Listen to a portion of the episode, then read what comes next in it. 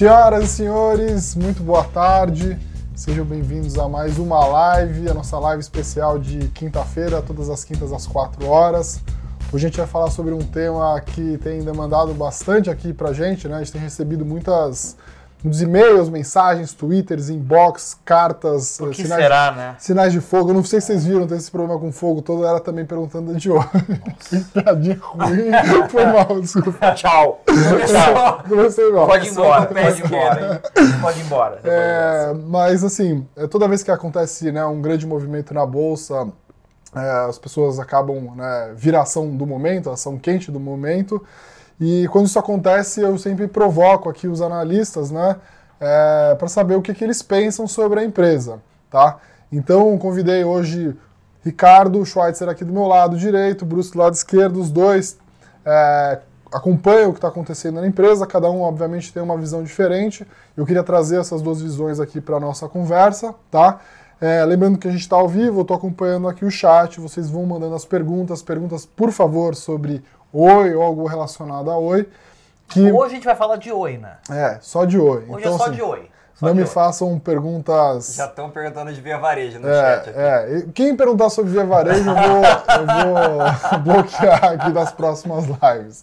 Então, primeiro, boa tarde, senhores. Eu acho que, para a gente tarde. começar, o Ricardo podia contar, e o Ricardo que acompanha a empresa há mais tempo, acho que você podia contar o que está acontecendo exatamente e até explicar um pouco do, do que tipo de case que a gente está se tratando, né? Para depois a gente, é, no final, cada um dar a sua própria conclusão se é realmente o momento para comprar a ação ou se é para vender. Né? Acho que cada um tem uma visão diferente aqui, né? Eles me disseram e acho que depois a gente vai abrir aqui no final para dizer o que cada um exatamente pensa, né? O mais importante é saber se, obviamente, né? de- depois de ter falado exatamente o que está acontecendo com a empresa, dizer se vale a pena comprar ou não, tá? Perfeito. Se eu começar a falar muito, vocês me avisam. Tá bom. Primeiramente, boa tarde a todos. Muito obrigado a todos vocês que estão nos acompanhando nesse momento. É, eu não vou começar a contar a história de Oi desde os primórdios, porque senão essa live teria que, teria que durar umas 12 horas, porque a história é realmente longa e, na minha opinião, escrevi sobre isso inclusive na newsletter de hoje pela manhã, que eu recomendo a leitura, porque lá tem mais detalhes que eu vou acabar não abordando aqui. Mas a história de Oi, que nasceu da fusão de Telemar com Brasil Telecom, na minha opinião, ela merece um livro. Tá? Realmente gostaria que alguém se desse ao trabalho de escrever esse livro, é, porque provavelmente é uma das histórias mais interessantes e ao mesmo tempo mais escabrosas do, do cenário corporativo brasileiro aí do século XX para o século XXI. É isso que eu ia falar, diz muito sobre o Brasil que a gente viu Diz, nos últimos anos, diz, né? diz. Não só, não só da empresa, mas assim, de tudo, né? Política, economia. Interferência E do por aí governo, vai, é. interferência do governo, É. é, má gestão, problema com os minoritários, briga entre acionistas, Não, acho que é uma aula, tudo, né? é uma aula, é uma muito- aula de relações espúrias realmente entre empresas e governos. Relações internacionais. relações internacionais também extremamente duvidosas, é, problemas de governança corporativa, é, problemas de gestão, é, assim, é realmente uma história como, sinceramente, eu não consigo pensar aqui de imediato em nenhum outro caso de empresa brasileira que tenha uma história tão conturbada e interessante. É realmente um caso de fazer, um- de, de- fazer uma autópsia na, na, na trajetória de Oi. Mas, de maneira muito resumida, a empresa veio de anos e anos e anos de gestões desastrosas, basicamente uma combinação de equívocos na, na gestão de negócios, é, reorgani- reorganizações societárias de benefício duvidoso para os acionistas, é, e isso carregou a empresa até uma situação em que ela entrou em recuperação, em recuperação judicial no ano de 2016. Ela era então a maior recuperação judicial da história brasileira. né? Lembrando que a história da recuperação judicial começa com o Instituto de Recuperação Judicial, que é ali de 90 e poucos, a primeira foi a Varig, mas mesmo quando você pega os valores das concordatas que teve antes disso, é, Oi continua sendo o maior caso, tá? De, é, ela, foi, ela, ela não saiu de recuperação judicial, tá? Isso é um ponto muito importante para todos vocês terem em mente. Nós estamos falando aqui de uma empresa em recuperação judicial. recuperação judicial é o último recurso antes de que? De falência, tá? Feita essa consideração. Ela não saiu de RJ, né? Ela, na verdade, foi só superada porque a RJ da Odebrecht é maior do que a da Oi. De maneira muito resumida, o que aconteceu com a empresa? O mercado de telecom ele mudou muito ao longo, ao longo aí da, talvez dos últimos 10, 20 anos. Lá atrás você, tinha essas empresas fortes geradoras de caixa, basicamente em cima do quê? Em cima de serviços de voz de telefonia fixa. Por quê? Porque todo mundo tinha telefone, porque todo mundo usava intensamente telefone, você tinha outras regras de tarifação. O que aconteceu nesse mercado, tanto no Brasil quanto no mundo, é você teve de um lado a ascensão da telefonia celular, né, primeiro o surgimento e depois o barateamento da telefonia celular, e isso provocou uma migração de fluxo de voz do fixo para móvel. É, e você teve do outro lado a ascensão dos serviços de dados. Né? Primeiro na forma, na, na, forma de, de internet e depois na forma de prestação de serviços de, de, de, serviços de pacotes mais, mais integrados de dados, pra, principalmente para empresas. E o que aconteceu no caso de Oi em particular foi que eles subinvestiram por um período bastante longo, porque a empresa estava imersa numa série de problemas que eram consequência da má gestão, das reestruturações societárias desastrosas, enfim, questões internas deles. Eles ficaram para trás eles foram perdendo o mercado paulatinamente. Enquanto você tinha do outro lado empresas como Telefônica, empresas como Claro, que veio, que veio para o Brasil, é, investindo pesadamente para atender bem o consumidor nesses mercados que vinham em franco crescimento, ou seja, móvel, dados. É, e a Oi ficou para trás. Basicamente foi isso que, em um, num determinado momento, se traduziu no que? Faturamento da empresa começou a cair. E cair consistentemente. O que depende majoritariamente ainda da receita de voz de telefonia fixa. Né? Quanta gente hoje já nem tem mais telefone fixo? É. A gente podia até ter um telefone fixo para mostrar para o pessoal como é, né? Porque assim, é, muita gente nem sabe isso. mais como, como de é. De preferência tipo um daqueles de disco, né? Coisa de... é. Cré! É. Tipo coisa assim. de museu hoje em dia. E esse foi o grande problema da empresa e foi isso que fez ela afundar. Qual foi então a grande questão que se colocou com o plano de recuperação judicial deles? Muito bem, essa é a situação da empresa. Como a gente recupera? Bom, a gente precisa fazer investimentos para reabilitar a empresa a competir nos mercados que efetivamente trazem valor atualmente no telecom. Basicamente é dados, telefonia móvel. E essa basicamente é a situação da empresa hoje. Tá? Eles vinham desde, desde 2016 conduzindo esse plano. É, como eu comentei, é, eles, eles são uma empresa que hoje, em função desse descompasso de faturamento, muito atrelado à telefonia fixa, e do outro lado, despesas operacionais e investimentos, eles são uma empresa que queima caixa. Tá? A geração de caixa oriunda dos negócios deles não é suficiente para fazer frente nem aos gastos operacionais e nem aos investimentos que ele, que, dos quais ele necessita. É um case bem assim que a gente fala, né, que é de distressed, né? Então assim, Totalmente. basicamente a conta que o analista tem que fazer aqui é se a empresa consegue sair do buraco, né? Então, é... Bruce, pega ali, ó. Aquela relíquia. Ah, boa. Obrigadão, Edu. Então, Aquela pessoal, relíquia. isso aqui é, isso é um telefone. É um gente. telefone fixo. Você tira ele do gancho e é. digita aqui para onde você quer ligar. Revolucionário. É. E você não pode levar ele é. com você. é verdade, ele tem um fio, né? Ele tem fica, um fio. Que fica ligado na parede. É. Então, assim, ele não é muito útil hoje em dia, mas antigamente o pessoal usava isso aí para falar. Hoje em dia ninguém nem fala mais no telefone, né? É mais, é mais é. só mensagem. E é exatamente por isso que a, que a situação da empresa mudou tanto. As pessoas não falam mais no telefone, elas mandam o zap. Uhum. Esse é o grande problema. É, acho que tem até uma pergunta boa, assim, que falam que até que ponto o governo Deixa pode ajudar ou atrapalhar a companhia. O William perguntou aqui. Até que ponto o governo pode ajudar ou atrapalhar a companhia? Essa questão bate em dois aspectos. Em primeiro lugar, o serviço de a prestação do serviço de telefonia fixa no Brasil, ela se dá em regime de concessão. Esse foi o modelo que foi escolhido quando nós tivemos a privatização lá atrás, o sistema do, sistema, do sistema Telebrás, o surgimento das companhias telefônicas privadas, etc. e tal. Né? É, basicamente, no que isso se traduz? A empresa concessionária, ela tem uma série de obrigações né, relativas à prestação do serviço público. A telefonia fixa é um serviço público.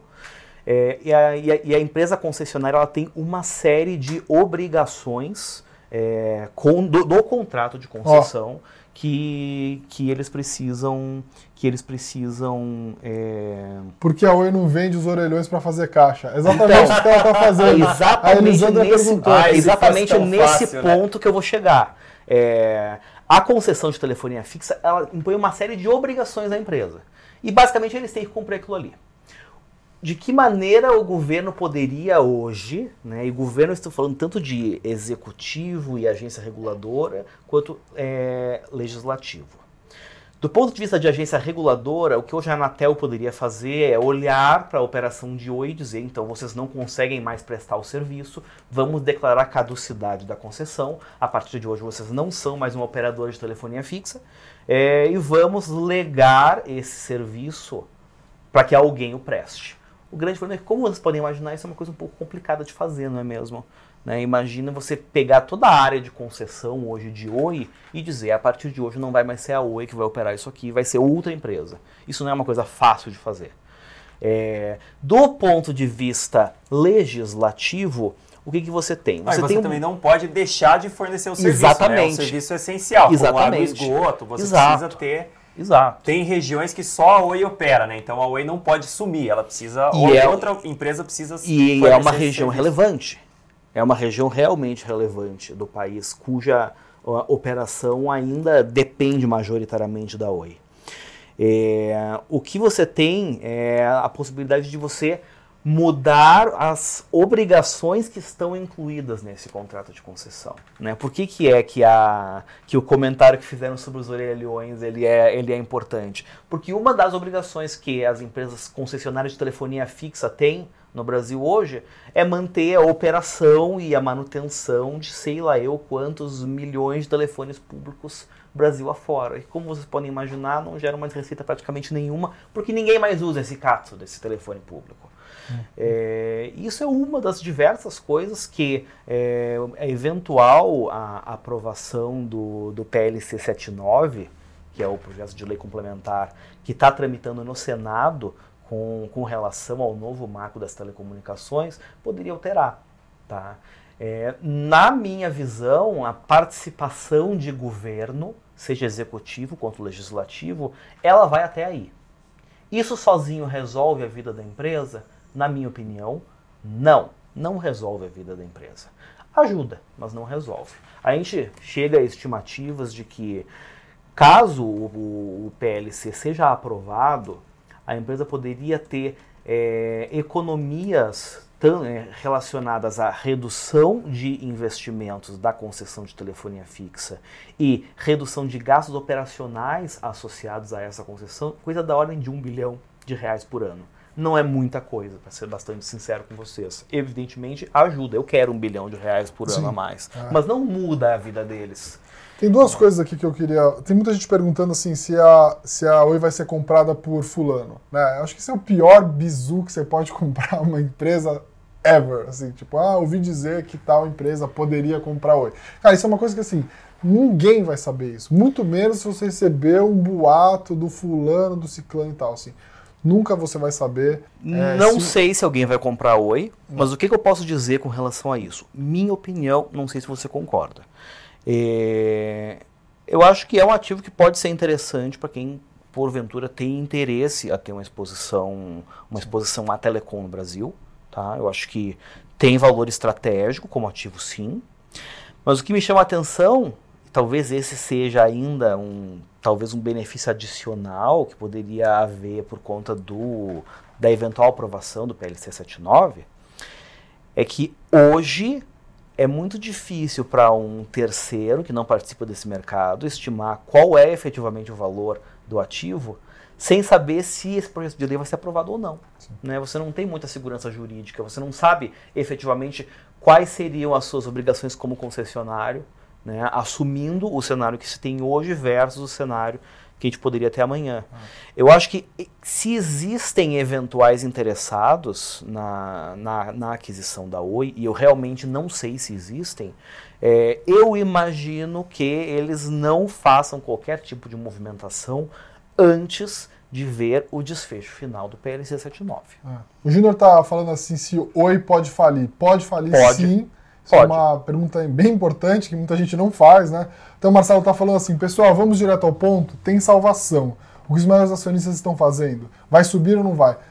Assim, é... assim, não compre alguma coisa só porque tem outra pessoa comprando, que é a mesma coisa que o Ricardo acabou de falar, né? Exatamente. Tipo, você está pensando no acionista, é a mesma coisa que pensar, ah, outra empresa vai vir comprar Oi. Eu acho que eu concordo com você, com o que você colocou, assim, eu acho que tem valor no negócio, sem aprovação dessa, desse, desse projeto de lei, é muito menos provável que alguém compre, né? Que o cara vai ficar com a batata quente na mão. É, a aprovação dessa PLC não vai resolver o problema da empresa, porque eles precisam investir mais ou menos 7 bilhões de, de reais por ano.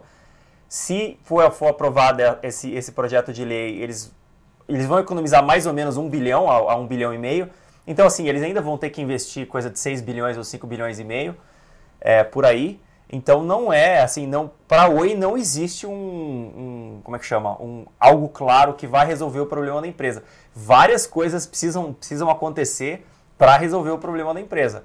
Principalmente lá na frente, ela precisa gerar mais caixa do que ela gasta é. nesse de investimento de 7 bilhões. Talvez esse seja o ponto esse, mais importante. Até. É, esse lá na frente é só em 2021. Então, daqui até 2021, a, a Oi está correndo aquele risco de se ficar o bicho come, se, não, é se ficar se o, bicho o bicho pega, pega é, se, se correr o bicho, pega, come. se ficar o bicho come. É tipo, é uma corrida contra, ela precisa pedalar até chegar lá. Ela precisa pedalar tanto operacionalmente para chegar lá, Quanto... e ela precisa pedalar financeiramente, financeiramente. para chegar lá. Então, é, tipo, é uma piscina de, de, de 50 metros e ela precisa mergulhar aqui e sair do outro lado. O que, é você acha que são isso. os possíveis caminhos, assim, na, na tua cabeça, Bruce, assim, do que, que ela deveria fazer? Provavelmente ela vai ter que fazer um aumento de capital, né? Ela tem que fazer esses desinvestimentos, quer dizer, é, é receber, é, qual que é, como é, que é o nome da empresa que eles vão vender? Na é, África. Ele, ele, uma, uma, uma das coisas que pode acontecer, só para é, dimensionar isso que o Bruce acabou de falar. Imagine o seguinte: a empresa não vai fazer absolutamente nada, Tá? Eles simplesmente chegam e dizem: o negócio é o seguinte, não vamos fazer nada, vamos só tocar o negócio. A gente está falando de hoje de uma empresa que gera de caixa mais ou menos uns 5 bilhões de reais por ano e que investe 7 bilhões de reais por ano. Se o investimento é maior do que a geração de, de caixa, né? ou seja, a quantidade de caixa que o negócio gera, você precisa tirar essa diferença de algum lugar. Hoje o que, que eles estão fazendo? Eles estão queimando caixa, ou seja, o nível de caixa deles está diminuindo. Imagina o seguinte cenário: a gente não vai fazer aumento de capital, a gente não vai contratar dívida e a gente não vai vender nenhum ativo nosso. Vamos só tocar a empresa. Ah, deixa eu só agradecer o pessoal aqui. A gente acabou de bater 2.500 pessoas assistindo. Oh, maravilhoso. Então, Nosso recorde. Ó, oh, se eu falei é que recorde? Se, se bater 4 mil, eu vou, comprar, eu vou, comprar, ao vivo 100 mil. Hein? Se bater 4 mil aqui, ó. 4 mil, é, vou comprar ao vivo 100 mil. Estão pedindo aqui, compra 100 mil breve. Não, 100 mil não, né? Dado o risco do negócio, compra, sei lá, 25 mil. Aí fica, fica ah, você não sabe qual né? é o né? tamanho do meu patrimônio? Cadê aquele, aquele... Qual? O, o, o adesivinho. É. Mas então, a grande questão que eu quero, que eu quero é, colocar para vocês aqui é: se eles não fizerem nada, se eles simplesmente continuarem queimando caixa, prestem atenção no que eu vou dizer. A empresa quebra. Mas não é razoável assumir que eles não vão fazer nada. O grande ponto é exatamente esse. Mas hoje, se você simplesmente olhar para a situação, quanto a empresa gera operacionalmente versus quanto ela gasta na forma de despesas operacionais e investimentos, essa conta não fecha. O que precisa acontecer do ponto de vista operacional? Os investimentos que eles vêm realizando precisam se converter efetivamente em mais faturamento, mais margem, de forma que o operacional volte a equilibrar. Qual é o grande problema? Essas coisas demoram. E a empresa não tem caixa suficiente para passar os próximos dois anos investindo mais do que ela gera. O que significa que eles necessariamente precisam levantar recursos de outras formas, que são essas que vocês começaram a levantar agora. Sim. Eles podem fazer um aumento de capital, existe previsão no plano de recuperação judicial deles que eles possam fazer um aumento de capital de mais 2,5 bi, sendo que, lembrando, eles já fizeram um aumento de capital de 4 bi no começo desse ano. A dois reais, né? Só explicando, o aumento de capital Sim. é quando a empresa vende mais ações na bolsa, Sim. pega esse dinheiro e, e coloca no caixa ou, ou investe no negócio, só para... Sim. Só para explicar quem não sabe o que é o aumento de capital. Alternativa número 2. Eles podem emitir mais dívida. Tá? Eu acho que essa alternativa tem algumas dificuldades com relação à prestação de garantias, tá? mas enfim, é possível emitir mais dívida. E terceira alternativa, eles têm ativos dos quais eles podem se desfazer. Vamos listar. O número um, vocês já falaram aqui. Eles têm uma participação na Telefônica de Angola, que se chama Unitel. O que é interessante é por que, que a Oi tem participação em uma telefônica na Angola? E em Timor-Leste também. Tá? É, como a gente estava falando, é. histórias é. da empresa que iriam para um Isso é livro. é interessantíssimo. Não, é. Se você quiser entender como funciona o mercado brasileiro nos últimos anos, cara, só ler a história da Oi, né? É. Assim, tipo, tem tudo lá. Tudo, tudo. tudo. Só para vocês entenderem, os outros sócios, os outros sócios de referência da Unitel são a Sonangol, que é a Petrobras de Angola, digamos assim, que é uma empresa estatal de petróleo, e a Isabel dos Santos. A Isabel dos Santos, se eu não estiver enganado, ela ainda é a mulher mais rica de toda a África, é uma empresária. Sim. Princesa Isabel da e África. E ela é filha do... Ela é filha do ex-presidente é. de Angola, presidente é. este que presidiu o país por vinte e tantos anos. É. Entendam como quiserem. Tá? É, bizarro. É. Mas, ó, entendam como quiserem. É, Ricardo, me explica, assim, é, por que, que você procura esse tipo de case? Explica o que, que é o, o, o Deep Value e o Bruce vai falar o porquê que ele também, é, o que, que ele acha sobre a empresa e, e o foco do anti-trader, por que, que as duas as duas cabeças, as duas estratégias combinaram hoje uhum. nessa, nesse call. E é engraçado, porque assim, aqui dentro da casa, a gente tem né, uma estratégia de valor, que é o, o, o, investidor de valor do Bruce, a gente tem uma estratégia de dividendos, né? A gente tem uma estratégia que é o Small Caps e o Ricardo também tem uma outra estratégia que é o Deep Value, que hoje a gente está lançando aqui, um link especial. Esse é um produto que a gente ainda não estava oferecendo, ele já tem algumas recomendações lá dentro. Inclusive teve um caso de CSN que deu muito certo, né? subiu mais de 80%. A gente não estava distribuindo ele porque é, ele tinha poucas recomendações, né? A gente estava procurando. Ainda é uma carteira pequena, na verdade. Ainda é uma carteira pequena, mas é um produto que procura, é, que procura justamente essas operações que têm é, grandes destravas de valor, mas também tem potencialmente muito mais risco. Né? Hoje o risco de Oi basicamente é virar zero e, e a conta é muito fácil, né? então hoje está aí, quantos? 80 e poucos centavos. Então, 83 centavos. Então, não, insisto, para Oi quebrar hoje, basta que eles não façam nada. Sim, se eles não fizerem nada, eles quebram. É. Né? Então, é, a, a, a, visão do Ricardo é que há, vai haver realmente um turnaround, né, uma reestruturação da empresa, que ela vai conseguir, de alguma maneira, resolver os problemas que ela tem do ponto de vista operacional, do ponto de vista de balanço, né? Isso aí. E, e assim, a ideia é de que esse, esse case pode ser destravado e ela valer, ela não valeu, hoje basicamente ela vale praticamente zero, né? Então, assim, zero Sim. não, mas 80 centavos vezes multiplicado, não, não reflete efetivamente o valor da companhia. Então, não, mas só para só explicar para o pessoal os Vai. números, acho que é interessante assim, olhar o, olhar o, Dá os números o aí. case inteiro. Me ajuda aí, Ricardo. A Oi hoje vale na bolsa 4 bilhões de reais. 4 bilhões de reais e tem, se eu bem me recordo, 20 bilhões de 20, dívida. 20 bi de dívida. Então a empresa, o, o, a capitalização de mercado é de 4 bilhões de reais tem 20 bilhões de dívida. Lembrando que ela tinha acho que 50 ou 60 e na recuperação judicial ela, esse, essa dívida foi cortada para 20. Então a dívida era muito maior e foi reduzida. Na verdade a dívida bruta é 30, tá? Não é 20. Ah, então 30. 30. Então, 30 bis de dívida, pior que eu esperava ainda. Então, 4, ela vale 4 bilhões de reais a empresa inteira e a dívida dela são 30 bilhões de reais. Ela gera mais ou menos por ano 5 bilhões de reais e ela queima todo ano 7 bilhões de reais. Então, todo ano ela fica negativa. É como se você tivesse um salário de 5 bilhões, ia ser bom, né? Ia ser, ia ser interessante. E ela Mas tem um caixa 7 bilhões todo ano. E ela tem um caixa de 4.3 bi e ela tem um caixa de 4,5. Então ela sobrevive o quê? Dois anos. Se ela continuar queimando caixa no mesmo, na mesma, no mesmo, como é que eu falo? No mesmo ritmo? No mesmo ritmo, ela quebra em dois é, anos. É, quando você considera que ela tem outros, é, outros investimentos de caixa capital de giro, impostos, etc e tal, ou seja, coisas que não, que não estão dentro do EBITDA, na verdade, na verdade, Oi deve ter caixa para alguma coisa aí até meados do primeiro trimestre do ano que vem. É, eu ia chutar o fim desse é ano, mas pior. por aí. É, mas é por ali. É, é. por ali. Então, porque a, a, empresa precisa de um pouco de caixa para operar, né? Para ter recebíveis e não tal. Não dá para ficar com caixa zero. É, então, então vamos lá. A empresa dura, se não fizer nada, a empresa dura até o início do ano que vem, mais ou menos. Ela pode vender ativos, quanto vale esses ativos na África? Os, os, as duas telecom na África, lá com, com a Princesa Isabel. A, Un, o... a Unitel, ela deve, a Unitel deve valer alguma coisa da ordem de um bi de dólares. um bi de dólar, então Unitel. 4 bi de real. E aí eles têm mais, eles têm terrenos no Brasil, né, que valem mais ou menos 3 bilhões de reais no total. 2 bilhões de reais esses que eles conseguem vender sem, sem aprovação da, da PLC 79 que a gente comentou e 1 bilhão de reais que eles conseguem vender só depois da aprovação dessa PLC. Por que isso? Isso aí é um ponto importante da PLC. Como a gente estava comentando com vocês, o serviço de telefonia fixa é uma concessão. Então, os ativos que são usados para prestar o serviço ah, de telefonia, eles são parte da concessão. A empresa não pode simplesmente dizer, então, vou vender. Só que isso envolve, dentre outras coisas, sei lá, prédios administrativos Brasil afora que eles não usam para mais absolutamente nada e que eles poderiam simplesmente se desfazer. Continua. Pessoal, o pessoal, ah, desculpa, então continua. Vou fazer uma pergunta aqui que apareceu. Então vamos lá. A empresa vale 4 bi, tem dívida de 30 bi. Ela gera 5 bi por ano, gasta 7 bi. Então ela precisa gerar mais 2 por ano só para rodar. Ela tem um pouco mais de 4 bi no caixa.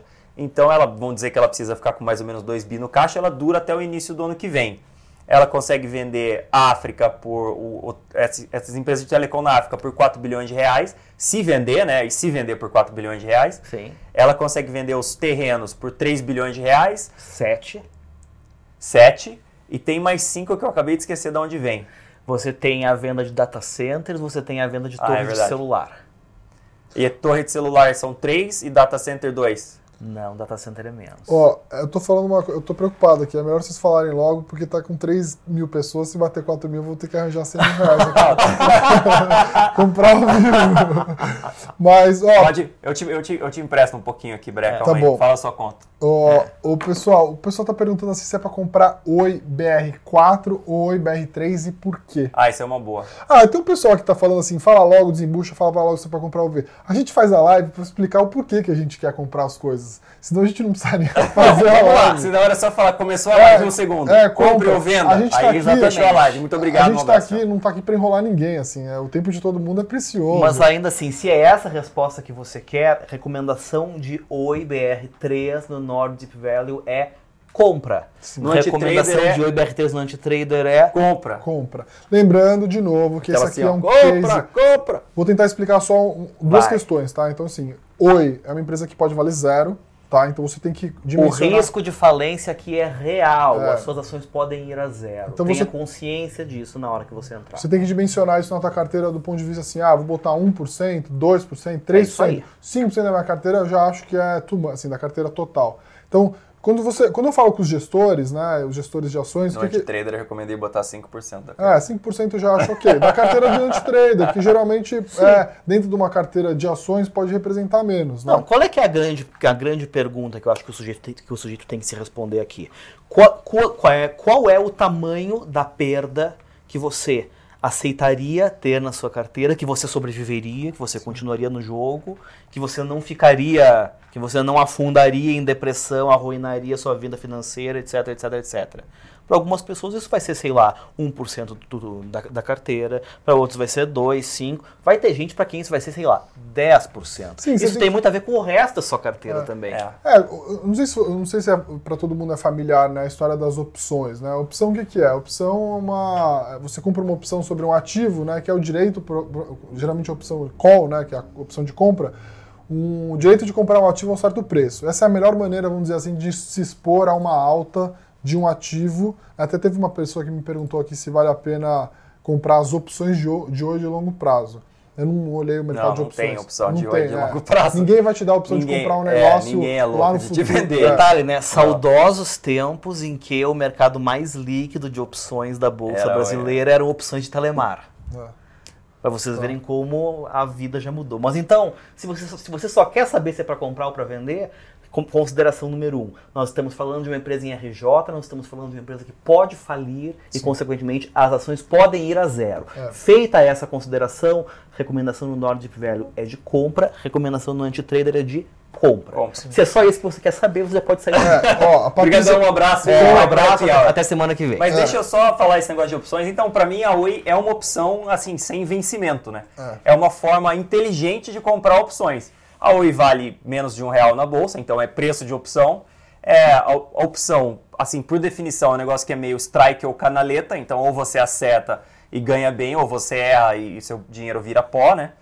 É, e a Oi é é basicamente isso. Então a Oi vale 4 bilhões de reais hoje na bolsa. Ela tem 12 bilhões de reais de ativos que ela pode vender, mais ou menos, né? Tudo chute aqui, mais ou menos, os, os números. Ela precisa de 2 bilhões de reais todo ano para sobreviver e para carregar, para conseguir que seu operacional vire. E, esse, e o- no próprio plano dela, isso vai virar só em 2021, então dois anos. Então a empresa precisa de pelo menos mais, sei lá, uns 4 bilhões de reais para que o plano dela, se funcionar, aconteça lá em 2021. E até lá veremos resultados horríveis, não tem jeito. Até lá, vão ser horríveis. cada trimestre vai ser um, um pavor maior que o outro. Só que a empresa pode dar conforto para o acionista fazendo o quê? Levantando capital, que o Ricardo comentou já, ou vendendo ações na Vendendo bolsa, ativos. ou, ou pegando um pouco mais de dívida, ou fazendo as duas coisas, que acho que é o que seria mais plausível, né? Fazendo um pouco de. aquele famoso um pouco de cada, né? Então, para fechar o raciocínio é. A Oi precisa de 2 bilhões de reais por ano, ela tem 12 bilhões de reais para vender de ativos, só que é difícil imaginar que ela vai conseguir vender isso rápido. Ela pode tudo- vender até mais. até mais, mas é difícil imaginar que ela vai vender isso muito rápido, porque todo mundo sabe que ela quer vender, então ela é meio que um vendedor forçado. O Exato. cara do outro lado vai falar, então, você quer vender isso aqui por um bi... Te dou 500 milhões. É, entendeu? Então, se ela levantar capital, vendendo ações ou levantando um pouco mais de dívida, faz muito mais sentido, ela vai ter um pouco mais de fôlego para conseguir vender esses ativos de uma forma mais tranquila. A PLC 79 pode ou não ser aprovada. Muita gente fala que existem forças ocultas segurando essa aprovação lá no Congresso. Nem sei se eu posso falar quem que quem está fazendo lobby para Claro que não pode. para segurar. É claro que não falarei, então. Não, É- é claro que isso não é um assunto para essa live. sim. É, então, então também não é um negócio que pode se colocar na conta, até porque Congresso vai saber o que está rolando lá dentro, é difícil de, é difícil de imaginar. Então, assim, para mim, Oi é uma opção meio, é é opção bem barata, Uma opção barata que não vence, né? é, que não vence e Só assim, vem se a empresa quebrar, na É, se verdade. o, se o mercado continuar bom, esse mercado que a gente vê de bolsa hoje, em que Tecnisa, PDG, Saíram. todo mundo consegue emitir Sai, ações, é. eu imagino que a Oi, que é um negócio assim bastante seguro, o negócio da, da, da empresa, né? É um negócio que, tipo, é, não, é, não é um negócio muito arriscado, que tem, assim, variações enormes, apesar dela estar perdendo receita, como o Ricardo também falou, variações enormes de, de demanda. Se o mercado continuar positivo, se a gente não tiver uma crise lá fora, ela consegue se financiar por mais tempo. Se a gente tiver uma crise lá fora, o mercado se fechar para esse financiamento, aí o bicho pega. É. Tem mais uma coisa que eu acho que precisa ser considerada, né? Eu acho que hoje a grande preocupação do mercado é efetivamente se a empresa sobrevive ou não. Como eu pontuei, se eles não fizerem absolutamente nada, a resposta é não. Tipo assim, ok, vai lá, fecha. O ponto é, eles têm uma série de alternativas que eles ainda podem fazer. Eles podem emitir ações, eles podem emitir dívida, eles podem vender ativos. A gente só falou aqui dos ativos que claramente estão sinalizados como disponíveis para venda, mas eles poderiam, por exemplo, se desfazer de outros ativos operacionais dele, como por exemplo a operação de telefonia móvel, certamente teria comprador.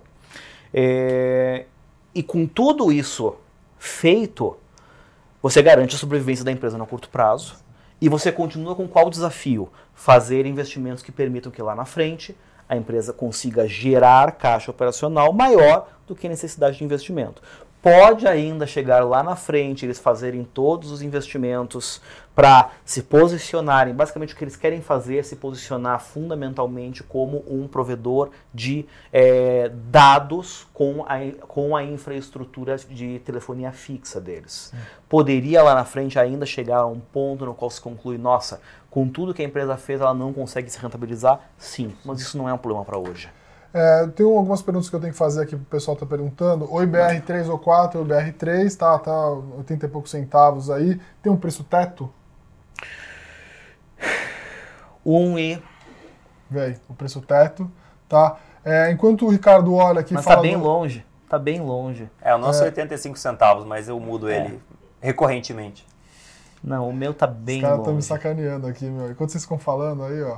Os caras estão falando, falando que eu sou um. O Breia é um homem bi, é bilionário. é, o, então, assim, ó, 3 mil pessoas na live, hein, pessoal? Faltam. Boa, batemos nosso recorde. Bruce, enquanto você fala do Antitrader, explica por que, que o Antitrader comprou. É, qual, qual é 1,90. 1,90. Tá longe. Tá longe tá do preço longe. teto tem, não tem preço-alvo, né? Você geralmente faz um preço, um preço teto. Mas preço eu, teto, para quem não sabe, é o preço máximo. News, né? Eu coloquei, eu coloquei algumas estimativas na News hoje, na verdade. Tá, o pessoal tá falando que se eu comprar 100 mil, ele compra até um pré-pago da Oi. não faz isso porque não dá dinheiro. Eles estão, na verdade, é- diminuindo a é base de pré-pago. Eu conheço gente que tem, ó, o telefone móvel da Oi. Não funciona muito bem, mas. Pessoal, lembrando, então assim, ó, a gente está abrindo hoje é, o nosso é, relatório que é o Nord Deep Value, que o Ricardo que escreve, que são ações que estão realmente nessa. Quer que eu fale rapidinho disso fale, aí? Fale aí rapidinho. E é, o link está aqui embaixo, então, para quem, quem já tem um valor extremo já tem direito a essa assinatura, tá lá. Exatamente. Quem tem o Nord Absoluto, que são todas as assinaturas da Nord, também tem. Também já tem direito. Aliás, o Nord Absoluto ele é sempre o mesmo preço, a gente vai colocar mais produtos lá dentro, ele vai continuar nesse preço. Então, para quem já tem algumas assinaturas, duas ou três, vale a pena migrar para esse plano. Né? Lembrando que a gente vai colocar novos produtos mais para frente. E então fala aí o que é o Deep Value. Não, muito resumidamente, o objetivo do Nord Deep Value é realmente buscar os casos de assimetria da bolsa em função de reestruturações dentro das empresas ou operações de fusão e aquisição, questões de governança. É, basicamente é o produto dentro do qual a gente efetivamente se dispõe a tomar risco em um nível maior em função da possibilidade de explorar assimetrias. Eu acho que talvez Oi, tenha se tornado o exemplo de livro-texto, digamos assim, do que a gente se dispõe a fazer dentro do, dentro do Nord Deep Value. Né? É uma empresa que operacionalmente está numa situação muito ruim, que precisa passar por uma reestruturação muito grande, que pode dar certo ou pode não dar certo, e basicamente nós estamos apostando porque acreditamos que a assimetria em caso de ganho é muito maior uhum. do, que, do que em caso de perda. Tá? Explica qual é a diferença de Oi ON para OIPN. Basicamente você tem assim, né? As, as, as, as ações ON elas são as ações que é, oferecem direito a voto para o acionista.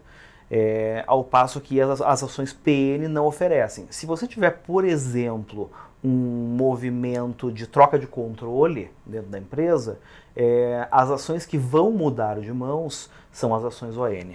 E basicamente é por isso que em um case dessa natureza, bem como é, nos outros cases que a gente tem dentro do, dentro do Deep Value atualmente, a gente sempre tem optado por ficar nas ações ON. Tá? Porque caso você tenha um movimento de, de alteração no controle da empresa, você está na mesma classe de ações que o, que o controlador negociou. Isso dá um pouco mais de segurança, principalmente em empresas em situação complicada. Né? A gente tem, por exemplo, no, no Deep Value uma outra empresa que na verdade quem está enfrentando problemas dela né, não é ela. Né? Ela está em um momento operacionalmente não muito bom, mas é uma empresa que está bem. É, mas por sua vez o, o acionista controlador está enfrentando problemas bastante graves. E por conta disso, a gente fica nas ações ON dessa empresa porque é a mesma classe de ações do controlador. Ou seja, se houver uma transação no, do controlador, a gente está na, gente tá na, na, na, mesma classe de ações. É muito importante isso, né? É... Isso está bem em extinção, na verdade, porque é. cada vez menos empresa na é, bolsa hoje, tem diferentes classes de ações. As ações são né? todas uma classe só, ou seja, todos os acionistas têm os mesmos direitos. Isso é uma coisa muito antiga, inclusive é. mostra o quanto a Oi tem problemas né, societários é, de lá de trás. Né? Põe mais um na conta. Tá? Mas basicamente o que a gente faz no Nordic Value é isso, são casos realmente ou de reestruturações, é, a empresa está enfrentando problemas operacionais e financeiros graves e, e por conta disso a, obviamente isso cria uma distorção grande no, no, entre preço e valor da ação, é, ou casos de potencial fusão e aquisição, a gente tenta identificar casos em que a gente acha que possa, possa haver algum tipo de transação é, e que o ativo não esteja corretamente precificado para esse cenário, né, consequentemente tentar ganhar é, em um evento dessa natureza, e também casos de governança, ou seja, casos em que a gente acredite que o valor da empresa possa ser significativamente afetado por conta da atuação de determinados acionistas no sentido de mudar alguma estratégia da empresa, alguma coisa assim. O Rafael Pestilli, que está sempre com a gente aí, está perguntando será que a Oi agrupa. É legal o Bruce falar disso, né? Acho que pouca gente sabe o que é a questão do agrupamento, né? O que aconteceu com o Oi. então, o agrupamento é o contrário de desdobramento. Então, muita ação sobe muito e a empresa desdobra, né? Então, uma ação que valia 80 começa a valer uma, duas ações por 40, né? Na verdade, nada muda no operacional, é só o preço da ação no mercado. Então, o lucro continua do mesmo tamanho, tudo continua do mesmo tamanho, a sua posição continua do mesmo tamanho, só que você vai ter mais ações para o mesmo, pra mesma quantidade financeira. Agrupamento é a mesma coisa ao contrário, né?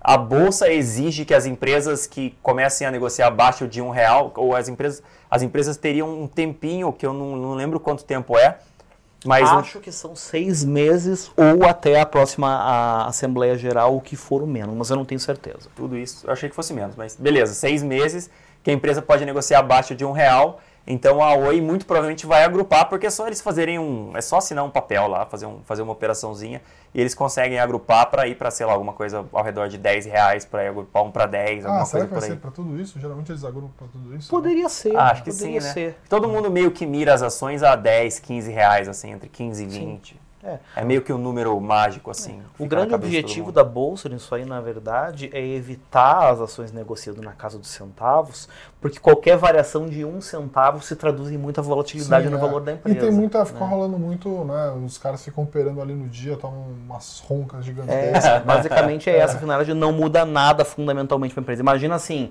você tem uma empresa que tem 100 ações negociadas a um real, ou seja, a empresa vale 100 reais. Aí você passa a ter 200 ações negociadas a 50 centavos, também são 100 reais. Aí você tem lá 200 a 50, você grupa é, uma para dois, passa a ser de novo 100 para um. É basicamente isso. É, não muda nada, nada, muda, é só o preço de tela que muda. Exato. Então. Acredito. Ó, então, só para dar um recado que eu esqueci, eu falei que o Deep Value está abrindo hoje, ele é um soft opening. Então, assim, ele vai ficar aberto só até amanhã. Então tá aí o link na descrição do vídeo aqui embaixo, ó. O nosso comercial tá avisando. Então, só até amanhã que tá um pré-lançamento, né? É. Isso vai ficar aberto até amanhã. E lembrando que sempre tem a nossa cláusula de satisfação, você pode testar por, por 30 dias, se nesses 30 dias você não gostar, achar que não faz sentido, você pode cancelar, a gente te reembolsa integralmente.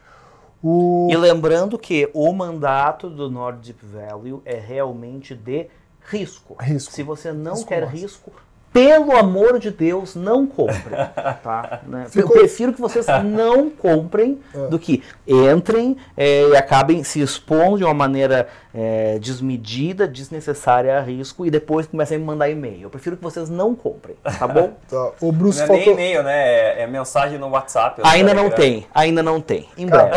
o telefone ficou aqui mesmo. Ô Bruce, fala do Antitrader aí, porque é uma tá série mais oportunista. Aí. Como que ela funciona? Por que você acha que é uma opção boa aí? Então, assim como o Ricardo explicou no, no Deep Value, né? Eu assino o Antitrader, que é um outro relatório. A gente tem um mandato de operar opções e Oi, como, como eu falei agora há pouco, é uma opção, digamos, sem vencimento. Então, é uma ação que basicamente virou uma opção, né? Ou, ou a empresa dá certo, ou a empresa dá errado, a strike ou caneleta, é a opção. Uhum. Então, a gente viu uma oportunidade gigantesca com essa queda enorme que as ações tiveram depois do, depois do resultado do segundo trimestre. Inclusive, o Ricardo comentou na newsletter de hoje né, que nada aconteceu com a empresa, tudo já estava dentro dos planos dela, inclusive o primeiro trimestre e o segundo semestre foram o segundo trimestre foram bastante parecidos. Então a gente olhou, achou que a queda tinha sido muito relevante e decidiu por entrar. Acabamos dando uma sorte, né? Entramos ontem, anteontem. Tá subindo acho que ontem, 15%. né? É, tá subindo aí, sei lá. Não, acho que desde que eu entrei tá subindo uns 5 ou 6, ou ah, sei lá, pouco mais de 5%, dias, tá. talvez. Tá. É, mas a ideia sendo de aproveitar uma oportunidadezinha para fazer um trade.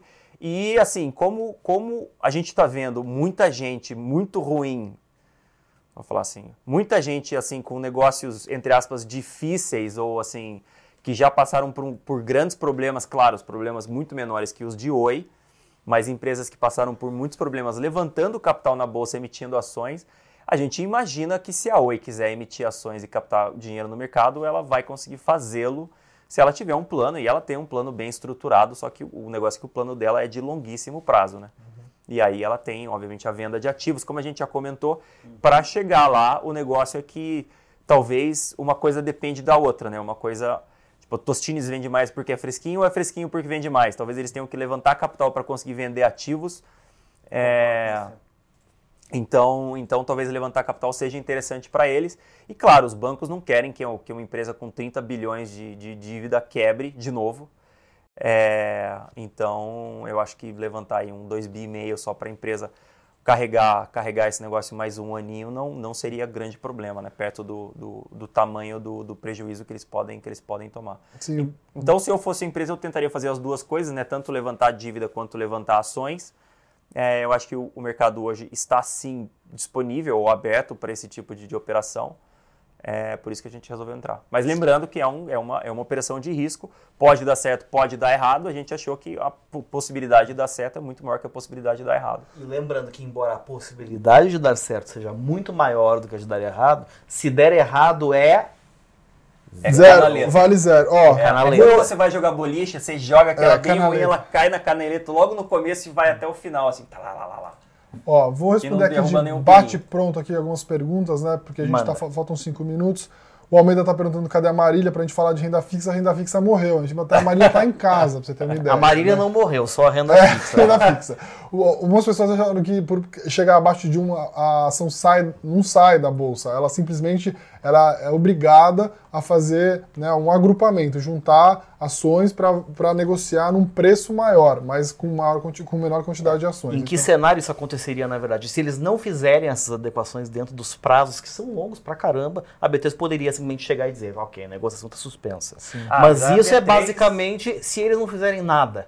Né? E quando saiu essa notícia, muita gente achou que, nossa, ia acontecer no dia seguinte, deixa eu vender minhas ações correndo. Não, é, não se trata disso, gente. Sim. É, e a B3 disso. é uma mãe, né? É... Tipo, tá cheio de controlador passando a mão no bumbumzinho do acionista e a B3 passando a mão na cabeça deles. Então. Ó, a Marília tá nos assistindo. Oi, Marília.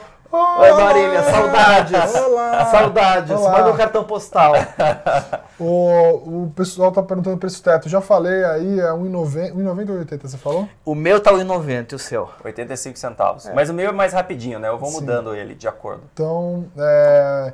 Recados finais, pessoal. Ó, o pessoal tá falando assim, faz uma promoção. A gente não faz promoção para nenhum produto, né? Isso é uma maneira que a gente faz. A gente os nossos assinantes mais antigos nunca são prejudicados. Então, se a gente mantém sempre o Isso já preço, é uma promoção, na verdade, né? é. né? Porque hoje o NordZip Value ele só está disponível para quem compra o pacote absoluto ou compra o valor extremo. Sim. Né? Isso já é uma promoção, na verdade. Fora isso, a gente não faz, não. Boa. É, bom, Promoção reca... só amanhã. Bom, recados finais, vou resumir. Então, assim, é um case bastante arriscado. A gente sabe que esse negócio pode valer zero principalmente se a empresa não fizer nada, não se mexer. Né? Operacionalmente é uma empresa que tende a, a virar pó, né? Mas existem aí, eu acho que oportunidades tanto em venda de ativos quanto em, em, em se aproveitar do mercado hoje, né, que está mais fácil para você fazer uma captação. Acho que se fosse outros tempos já tinha virado zero, né? É. Ah, eu estava pensando com meus botões aqui, você estava falando, assim. você estava falando de mercado propício, eu pensando talvez eles devam aproveitar logo, então, né? É. Vai que é, eu, vai se que fosse eles, eu, eu, dava uma acelerada nesse talvez projeto eles aí. fazer isso logo. É. é. Então, pessoal, acho que é isso. Não sei se tem mais alguma pergunta que eu acabei não respondendo aqui. Última pergunta? Mandem aí a última pergunta que eu vou olhar aqui. Enquanto eles mandam pergunta, eu mando o um recado, então. É, tá. Tenham, assim, eu, eu, nós ficamos muito felizes de ver tanta gente online, tanta gente interessada, tanta gente de olho em Oi. Batemos o recorde. Mas eu me sinto realmente na, na obrigação, como analista, de ressaltar mais uma vez esta é uma tese de altíssimo risco que, caso dê errado, nós podemos ver a empresa caminhar para falência e as suas açõezinhas podem valer zero. Invista com consciência, o dinheiro é seu, as decisões de investimento são suas, os ônus e bônus das suas decisões de investimento são seus. Sim. Trate o seu dinheiro com respeito proporcional ao esforço que você teve para ganhá-lo. Não faça loucura. Existe uma simetria aqui? Existe. Faça pequeno se você quiser fazer. No momento que você fizer, não faça preço médio. Fique sentado e espere o que vai acontecer. É basicamente esse recado que eu queria falar. Hashtag pronto falei. Ótimo. Pessoal, eu queria dar agora os últimos recados, então. É, o link está aqui na nossa, nossa descrição. Vai ficar aberto só até amanhã, tá? É, último, e é só até amanhã mesmo. Até amanhã Ninguém aqui é mesmo. é vendedor. Toda segunda-feira a gente está publicando uma conversa com gestores, então toda segunda, certinho, religiosamente, ao meio-dia a gente está subindo conversas com gestores. Dá para vocês olharem lá. É, a gente também está subindo conversa com gestores no nosso Spotify, então também se procurar Nord Research no Spotify, você consegue lá seguir a gente. É, tá Nord Research no Spotify, no Spotify agora, somos uma empresa multiplataforma, multiplataforma omnichannel, omni digital. digital. Não esqueçam de curtir aqui o, o vídeo depois, deixar os comentários, ou até criticar, façam o que quiserem. É, ative as notificações para quando a gente entrar online, vocês é, receberem lá um avisozinho no, no aplicativo. Joinha, Isso. compartilha, Isso. se inscreva no canal, é. Enfim. A gente também está no Instagram, então siga a gente lá. Eu tenho, toda sexta-feira eu faço, faço uma pergunta para mim, meio-dia.